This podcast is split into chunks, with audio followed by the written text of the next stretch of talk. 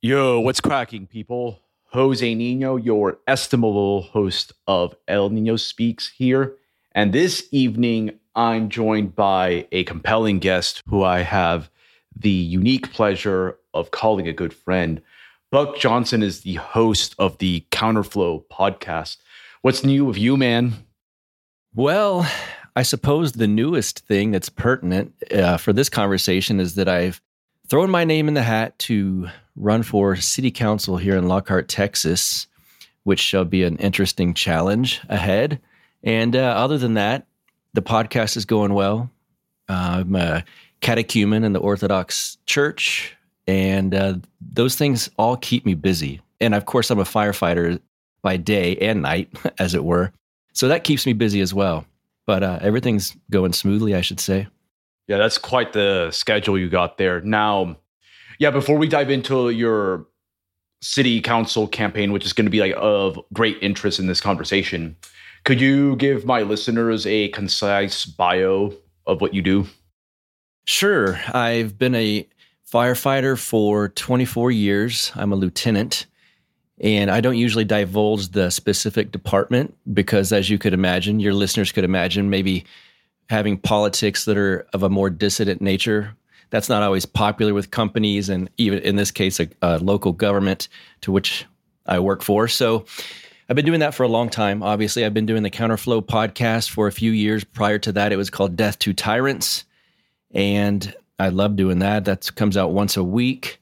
I live with my wife in Lockhart, Texas, with a couple of French bulldogs. And we moved here in 2020, October 2020 we both wanted to get out of Austin, Texas, as you could imagine, that it got a little bit messy over the years. And certainly in 2020, it was a bit of a mess. And so we got here to Lockhart, Texas, and it's so wonderful, quiet, peaceful, with just enough kind of action going on to keep it fun and lively.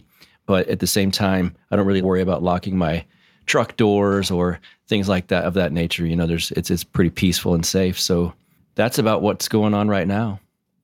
Yeah, I agree with that. With what you said about like Austin and like general, it, it's going through typical uh, big city problems as it's like transitions into just another city. And I don't blame people that push outwards and like try to move out of the city. And I'm already like having plans of moving more north, so I'm definitely with you there.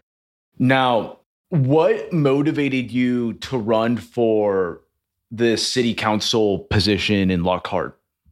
I wonder that sometimes. I mean, I kind of know the answer, but sometimes I think I'm crazy. However, one of the things we had focused on on my podcast and some podcasters in my circles, I guess you could say, is kind of the the what we call the Hoppian model, and that's uh, something put out by Hans Hermann Hoppe, the great I guess you would call him a right wing anarcho capitalist at this point. And he had a speech called What Must Be Done.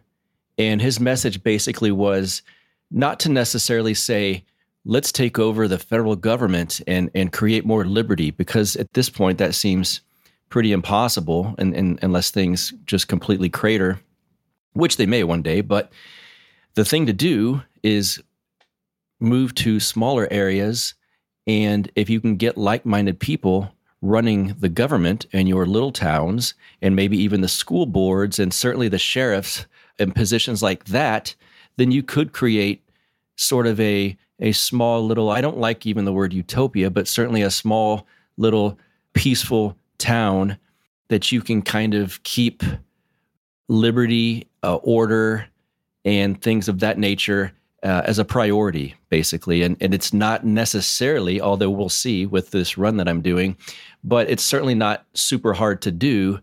And you can't do it really in a town like Austin. There's certain towns that are, I, at this point, you would have to write off. So, big time. red state like Texas, a small town like Lockhart, that seems to be a doable thing. And that's what I'm here to at least give it a shot at. You know, it's something I've been talking about the philosophy behind a lot of this kind of thing on my podcast for several years. So I find myself in a small town and I look around and I think, I guess I should do this thing that I've been kind of promoting or talking about this philosophy and this this uh, version of praxis, how to get it done. Let me give it a shot. So that's what I'm going to do. Yeah, that's great stuff, man. Now, originally, what got you into the ideas of liberty? Oh man, it's been a long time. When I moved to Austin in 98, shortly after that, I was, of course, you keep in mind, everyone knows this is prior to podcasts or iPhones or anything of that sort. So it was the radio or CDs. And Alex Jones had an FM, he was on an FM talk radio station in Austin, Texas. And the station had uh, one of my friends, Jack Blood, was a was one of the disc jockeys, I guess you would call that, a talk show yeah. hosts. He, he's a legend, yeah, in this yeah. area. And so it was a bit more obviously with Jack Blood and Alex Jones and guys like that. It was kind of conspiracy uh, leaning. And Alex, I started listening to this guy, and I thought this man's fascinating. And from time to time, he'd have Ron Paul on there, and so around 2000, when that election came up with. Uh, George Bush and Gore, the libertarian nominee was Harry Browne. And I bought a book by him because Ron Paul had mentioned his name or something. And so I read the, a Harry Browne book and pretty much was all in as far as libertarian stuff goes after that. And then I went through the 2000s and I was in my 20s and partying a lot. And so I was kind of into politics, but it wasn't my major interest. As you can imagine, as a young single man, I had a few other interests. But in 2008, when Ron Paul ran as a Republican, I got so excited. I was slightly naive because I genuinely believed when I heard the announcement that he's going to win this thing. So I went all in there and I became a delegate for Ron Paul in the Republican Party. And I'm a musician as well, by the way. I forgot to mention that earlier. And so I ended up playing with a guy named Jimmy Vaughan, who was a big Ron Paul fan, and he's a kind of a famous blues musician. So we ended up playing at big Ron Paul events, including the forgot what that was called up Campaign for Liberty event or something like that up in Minnesota. And uh, then I kept at it. We did the same thing again in 2012. We played for the Ron Paul, I guess you would call it festival or convention or whatever you want to call it, down in Florida. Both times this was corresponding with and next to the Republican National Convention. It was kind of Ron Paul's middle finger to those people. And so we were part of that. And then I would say over the so when Trump got elected was kind of a a big sea change for a lot of people and it took me a year to figure out kind of what was really going on with the regime and and you know I knew the media was biased of course the Ron Paul thing really taught me that the way they treated him but when Trump became the president, it pretty much showed that they weren't only biased, that there was like a, an actual agenda. It wasn't just kind of a, well, these guys are kind of left leaning. This was like a very clear regime propaganda agenda being forced through the media onto the public.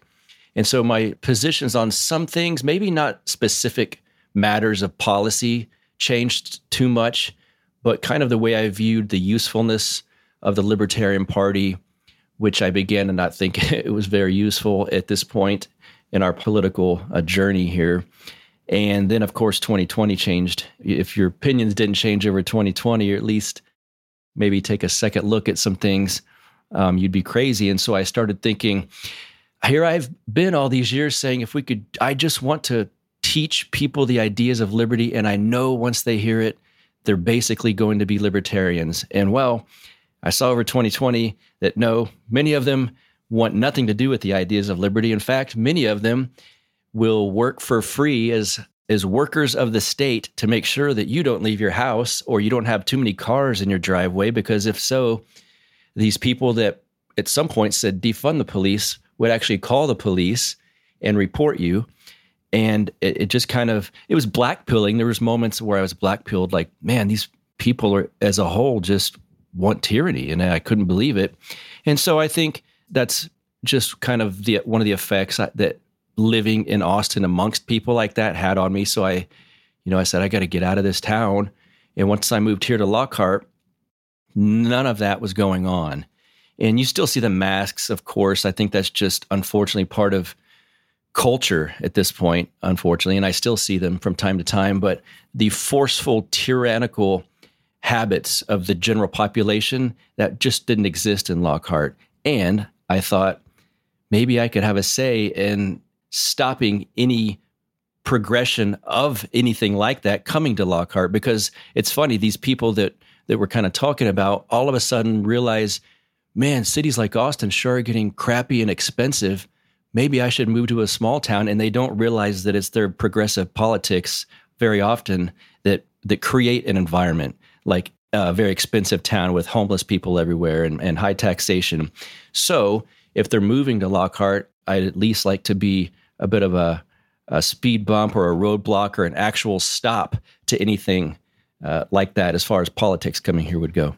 Yeah, that point you raised about 2020, it was definitely a mixed bag in how, first off, you had a bunch of people just blindly follow the corporate press and the unelected medical bureaucracy and do all this like masking and social policing of people who dared to question Fauci and all these other gremlins. But at the same time, there was a white pill too, because there was large swaths of the population, especially in like rural and exurban areas that were not down with this stuff. And you got to see a lot of federalism and more importantly, localism take place. And that's created a lot of opportunities because I like to look at things from like perspective. For example, I used to do, I, I was an expat at one point living in Chile from 2014, 2016. And from what I heard, it was like so bad there because it's it was just and it took place under an ostensibly right wing government to boot that even some of the American expats there ended up moving back to the U.S. to specifically to Florida because like Florida and to this day I would argue is like one of like the freest parts of like the Western Hemisphere. But yeah, there, I, I do believe that 2020 was a watershed moment that separated like the real from the fake. Now, I've been watching you from afar, like your your content and following your content is uh, on Twitter, YouTube, and audio, blah blah blah. And I have noticed that your views have grown more nuanced, if you will. And what prompted you to reassess some of the stuff that you believed in with regards to liberty that's a good question. I think a lot of it was 2020. A friend of mine uh, calls it 2020 vision when you can look back on 20, 2020 and hopefully your vision got a lot better on what's really going on. And uh, like I said, uh, it went from me being, I mean, I guess in some form you'd call it a blue pilled libertarian, like a John Stossel type kind of libertarian, where you think these guys in government what a bunch of goofballs, you know, and they're well intentioned. right. Yeah. They just messed up.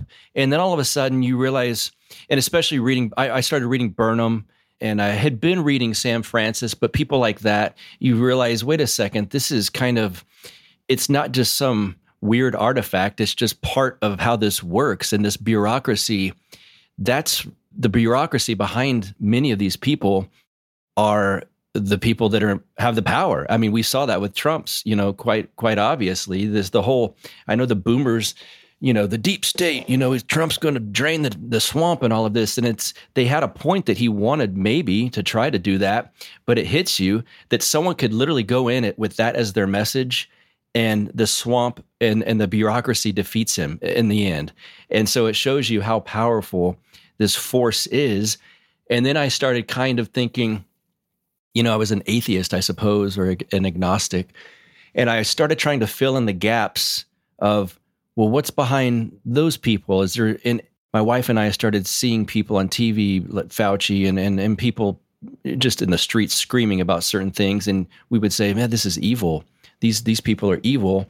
And so I just, I then started thinking, if this is evil, which it seems like it is to me, what's the good here? And so I started looking at it to fill in the gaps and more of a uh, less materialistic and more mystical and spiritual nature, which then led me to the Orthodox Church, which miraculously was here in Lockhart, Texas, of all places.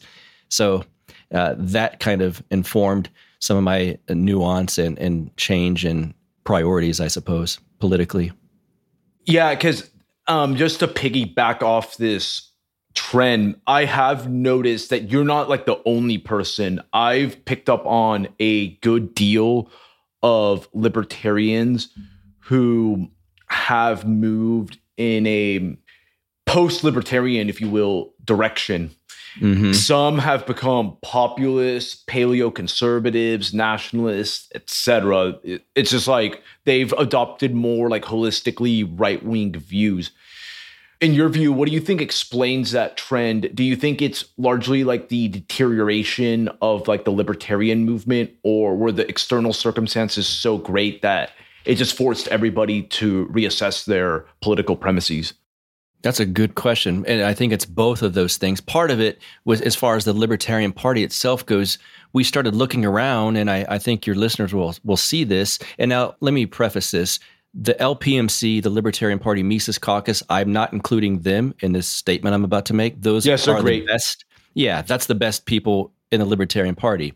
Prior to their takeover, which just happened, we were looking around and saying like these reason types, Reason Magazine, and especially Cato types, when shit hit the fan in 2020, this is when we need our best voices to step up and and make some sense out of all of this.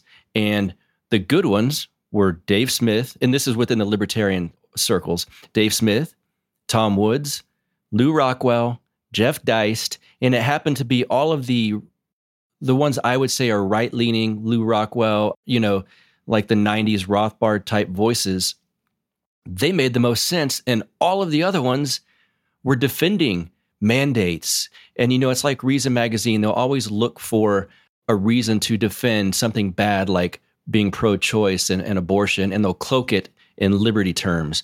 But they were doing the same thing with vax mandates and even lockdowns I saw to an extent. And one guy I saw uh, with a, a, voice, a blue check within the libertarian movement, defending uh, jab mandates for children in schools. And so a lot of us thought, well, what is the divide here? And the divide, one of the divides, I would say, not not the only one, but one of them was the right left right versus left thing. All these right wing libertarians knew what was going on and could see through this evil, and the left kind of it, it kind of proved all they had been about the whole time is is trying to gain some glimmer of respect from the regime and from popular culture, things that I have no interest in. And a lot of us, you know, like you mentioned the term post libertarian. So, what I just mentioned, then combined with, well, this realization that no, education and just teaching people the principles of liberty en masse, that's not going to necessarily convince everyone at all. And so trying to say, if I can just get this message out there and spread the message, we're going to just fix this country. Well, no, it doesn't appear that that is the case. And so we started, you know, there was a trend amongst a handful of us. We're reading more uh, Mencius Moldbug, Curtis Yarvin stuff, and that leads you to read more James Burnham. And so we started studying the actual structures of political power and how this works. And it kind of went from there. You know, Hoppe was kind of like Curtis Yarvin's, I guess, gateway into where he ended up going. And so a lot of us still love Hans Hermann Hoppe's message. And it wasn't this utopian thing of if we just abolish government, guys, it's going to be pure liberty. And so many libertarians, that's what they kind of lead with. Well, that's that's not realistic at all. So why are you wasting your time trying to convince people of liberty being good and that if we can just abolish all government, things will be fine? I, I don't know that that's the case, especially with, you know, culture is a big part of this. With the culture in many cities, the way it is right now, if you abolish the government, you better get out of town because it's going to be a shit show. And you got to have a good moral culture if you want true liberty, especially uh, if you're going to have a very little to minimal government at all, then you'd really have to rely on on a good moral culture. And I don't think I certainly we don't have that. We didn't in Austin, and so that kind of changed some of the ways that some of us were thinking. And a few of us, I did a broadcast with a bunch of them. Pete Quinones did a show. Matt Erickson did a show, and the the term post libertarian kept getting thrown in there. And it was really kind of organic. It wasn't that we all had a meeting and said, guys, this is what we're going to be called. And it kind of threw a wedge between us and a lot of people within the Libertarian Party. And it created some contention for a little bit.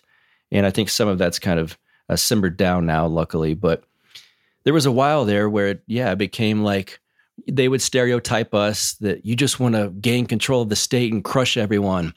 And there was times where I think we would straw man them to an extent. And like I said, a lot of that's kind of under uh, we, we buried the hatchet, so to speak, with many of the people that we had issues with.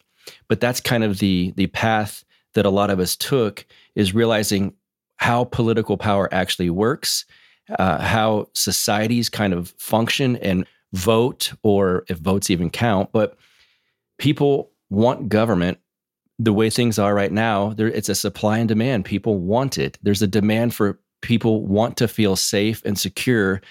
In many people's minds, that that is done through government, unfortunately, and so that's where we're at. So it's better to if you can try to have an impact on a very local small government, you know, some libertarians will call you a statist because that's technically that's you working for the state. Oh, Lord have mercy. I know, I know. And that's certainly a more effective route than just yelling into the wind that we need to abolish the state. And that's kind of where a lot of us are at this point.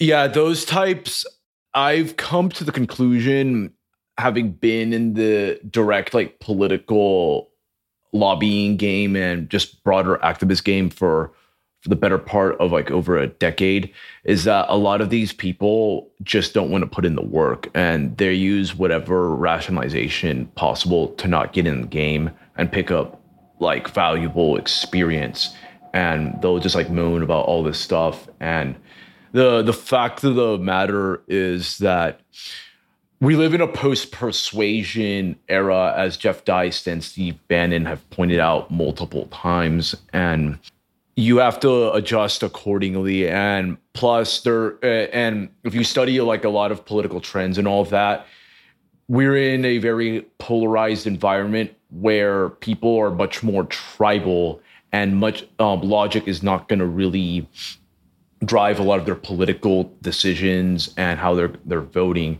and that can actually work yes. to our advantage by the way because the red tribe is very much on our side and they just have to be poked and prodded a bit but blue tribe there's no way those people are gone yeah they're gone you have to write them off it is post persuasion for them and and to your point about the tribe uh, we try to also step away from this over the top emphasis within libertarianism on individualism. Oh, oh it's just about the individual and that's it. Like, no, it's not just about the individual. We can't just be automatons in the woods somewhere by ourselves. Most people, I mean, sure, some of you guys can do that. Most people don't want to do that. And it's better to at least put some emphasis on on people that share your values or at least don't want you dead as my friend Pete Quinones says and and try to form bonds with them and form communities with them it's not always about yourself oh yes. Actually the the point you raise about um that how things are not always about you is super important about politics because i have seen so many people run these campaigns based on an issue fetish they have that they are absolutely convinced this issue will win in a given like local state or state level race. And these people just get their clock cleaned because of the simple fact that the constituencies that they supposedly want to represent don't care about that issue. You actually have to meet people where, where they're at and actually start interacting with people and figure out what their grievances are now, I want to go back to one point you mentioned about the left versus right paradigm because in my previous libertarian phase, I used to pretend that I was above it. Why do you think that the left right distinction still holds a lot of like validity in these times of mass political polarization? I'm not sure that it won't stop being a valid concept for one. I think there's a lot of in stuff inherent within people and you just see the world a certain way and and there's a lot of nuance to it. I think one of the biggest problems um, that we would run into when we would argue with libertarian party types about this there's this weird like antiquated notion that well right wing equals 100% republican and left wing equals 100% Democrat. And no. then even and further from that, they would extrapolate, well, then that means if you're a right winger, you support what George Bush did eh, with the with the wars in the early 2000 and the neocons. And it's like wait a second dude you got to get your head out. It's not 2003 or 2005 2006 anymore. This is again after like 2016 Yeah, it really it was such a strange argument, and and of course we can get further in that the neocons were actually from the left, but that's a whole different story. So yeah, I, I do think it matters now, and I think it's people leftists for whatever reason have this push for uh, egalitarianism, and it's impossible to to happen. I almost feel like the left is more co-opted, like their thought process is co-opted by regime propaganda more so. Of course, it, yes, I understand it exists somewhat on the right, but to naturally just think, I think everyone's equal and every it should always be that way. And if, if it can't, we need a state to enforce that. It doesn't make any sense if you think, you know, just a few seconds into that theory. But here's you know, a large percentage of the country pushing stuff like that. And of course, we see the corporations doing it now with ESG scores and all this kind of thing. Um, so, yeah, I think a large percentage of the time with political debates, even within libertarianism, I would say even within if you just go to a Republican Party function or a Democrat Party function, if you if there's strong disagreements, it usually boils down to someone on the right wanting uh, order and and structure and peace, and people on the left seem to promote egalitarianism, which, in my opinion, leads to chaos and dis and dysfunction. Yes, yeah, leftism can be succinctly described as like the promotion of entropy, egalitarianism, and just the overall disruption of hierarchies in general. Yes, yes. Thank you for yeah. Hierarchy is a term I should have used in there. Yeah, yeah exactly. It, it, all that stuff is like down. It's all interconnected at the end of the day. Yeah. yeah, and I think trying to deny that kind of stuff is like basically like trying to deny the role of like the sexes. Like a lot of times, yeah. to be honest, it, a lot of like permutations of libertarianism are political versions of like transgenderism. Like at the end of the day, like that's what yeah. it really boils down to. Yeah. Now, just one final thought here. Were you ever an official, like, card carrying member of the Libertarian Party or like delegate? Yeah, I was a card carrying member for at least from the year 2000 to, I suppose, in 2008 when I became a Republican delegate. I still might have had my LP card. I don't know how that works. And then again, I joined when we were trying to, some of the podcasters tried to get a push for Jacob Hornberger in I think that was 2016. And after that, I let it lapse and I kept getting these messages Hey, are you going to rejoin? No. And so I'm, I'm not a member at this point. I'm not a, a, member of any political party. And I was never a delegate for the LP because I saw it, even when I was kind of swimming in the ideas, I saw being a delegate for anything like that, what a waste of time because it's not going to do anything. And so when I became a delegate for Ron Paul, like I said, I was naive enough to think, well, he's got a shot here. He's going to win this Republican nomination. There's no way they would pick John McCain. Wrong. And so I became a delegate for him uh, as a Republican because I actually thought this is going to work. So, yeah. Now, you have a pretty vast like experience and like years of just overall work in like this type of like political space and what specific ways has the LP and the broader liberty movement regressed since you first got politically involved? I would say if you could say they've regressed, it would be because the old adage of if you're not progressing, for uh, not the political term, if you're not getting better, then you're you're getting worse. That kind of thing. Like when people work out in the gym if you you know if you're just if you're not making progress you're basically regressing. So for the most part the lp has not made any progress since i was in it when i started in 2000 and here's what hit me. This kind of hit me one of the times when i think it was 2016 like i said whenever shoot it might have been 2020 i can't remember but whenever we were going to try to support hornberger i went into the an lp meeting because I was going to get serious because my friend Scott Horton was uh, trying to, con- and he was part of this too. And I went there, and yes, there were some new, fresh faces who I'm still friends with, some of these people that I met that night at that meeting.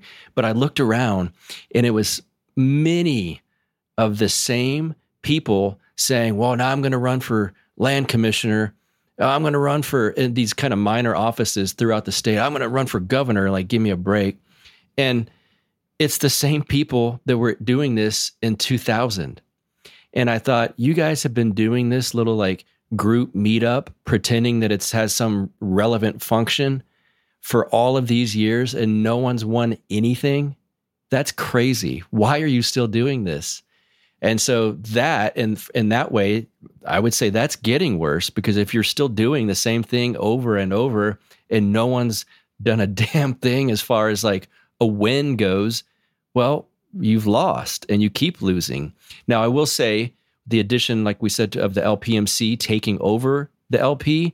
I'm curious to see what happens with that. Same here. And I, I, I'm fans of a lot of those people. So more power to them if they can make some headway and, and win some stuff. I know Angela McArdle is moving to Austin soon, so I suspect I'll run into her here and there.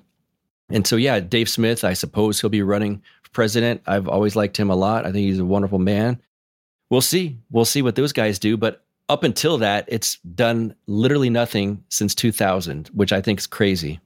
Yeah, I'm definitely going to watch the LP under the LPMC's takeover with interest because they're at least now dispensing with a lot of the political correctness and even milk toast centrism because I've always also argued that a lot of libertarians start sounding like some like weak sauce centrists when you poke and prod them enough and that oh, can't oh, yeah. Yeah that can't go down. Like no. No. That's that thirst to be accepted by pop culture. Uh, that's reason magazine is full of that. And and gary johnson and and bill weld were that. Now, I, I would say that bill weld was a, a democrat and in libertarian yeah, clothing but pretty those much. guys were literally saying we're the best of the left and the or the best of the Republicans and the best of the Democrats, or I can't remember how they were saying it, but it was some stupid thing like that, where they're saying basically like, "Hey, Democrats, we're good on those cool on some things. Hey, Republicans, you, you just please like us on some things." And it's such a weird, weak sauce way of of presenting your message. And of course, no wonder it never went anywhere.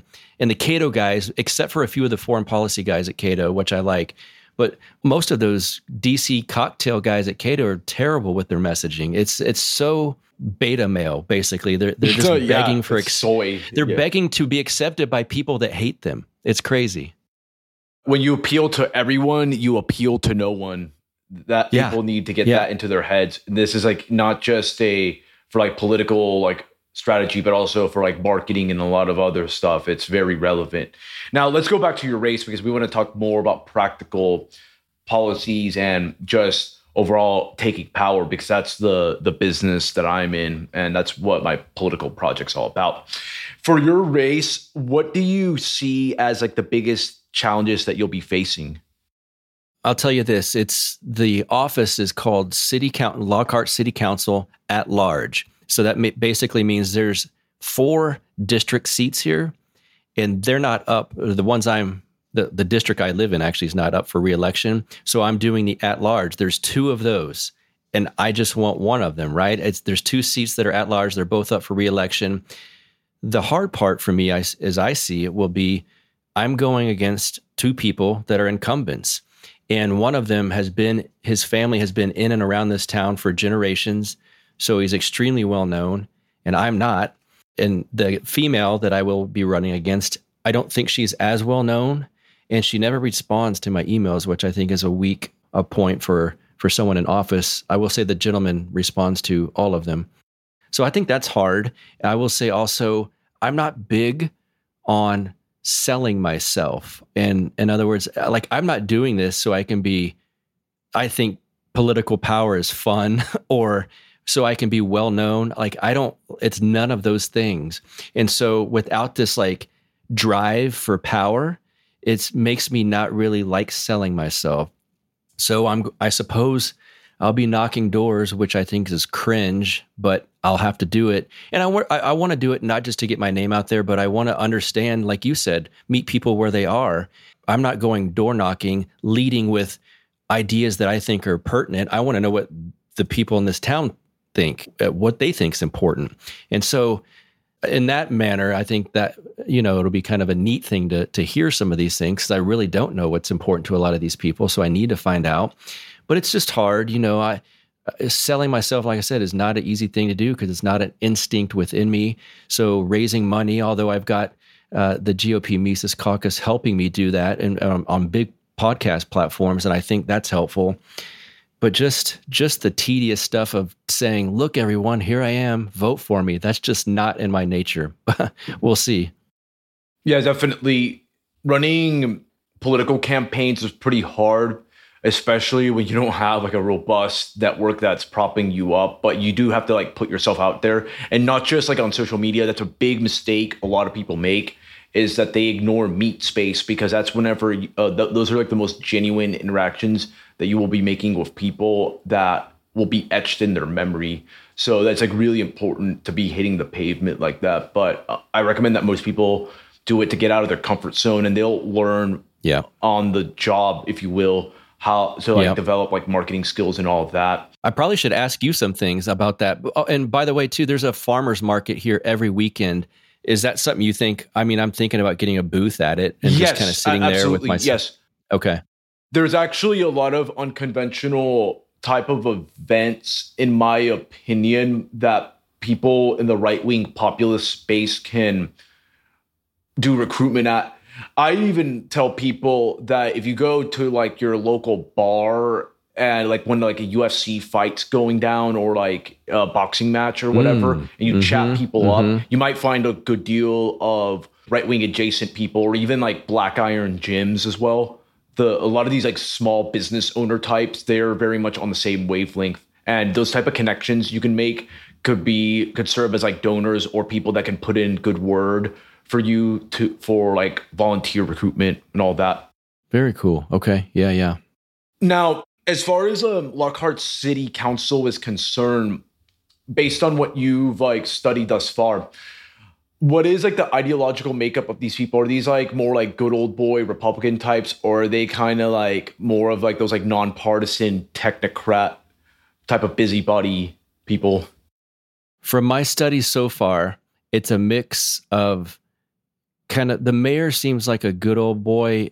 I suspect he's right leaning, although it's hard to tell. Uh, the lady that represents me specifically, my district, which again is not up for election this year, uh, she's a progressive. And there's uh, the rest of them it's kind of hard to tell. I do know one of them that I've met in person. He is uh, of like mind with you and I. Mm. And so it's kind of a mix. And again, it's such a small city, you know, there's six of them. It doesn't come across to me as particularly partisan, even though I know a couple of, I know the way a few of them lean. Even with that knowledge, it doesn't seem very partisan. Again, especially coming from Austin, where like that's all it is. It, you know, they have a legit in Austin. There's a legitimate socialist on the city council, and so yeah, these guys, there's an old Hispanic lady that I'm running against. I suspect she's to have a Beto sign in her yard. I don't know that, but I think it's just kind of a little bit of an old school, like, you know, maybe this family's voted Democrat forever, and this, the mayor, his family's voted Republican forever. That's the sense of them that I get. Hmm. That's pretty intriguing. Now, I've noticed some people say this, but I'm not sure if this applies to an area like Lockhart. That, for example, there's kind of like a nationalization of politics, if you will, that's taking place nationwide where a lot of like national issues, especially that get play in DC or in the corporate media, are also talked about in like state house races and even local races. Do you find that that's the case in Lockhart, or are the issues there much more local in nature?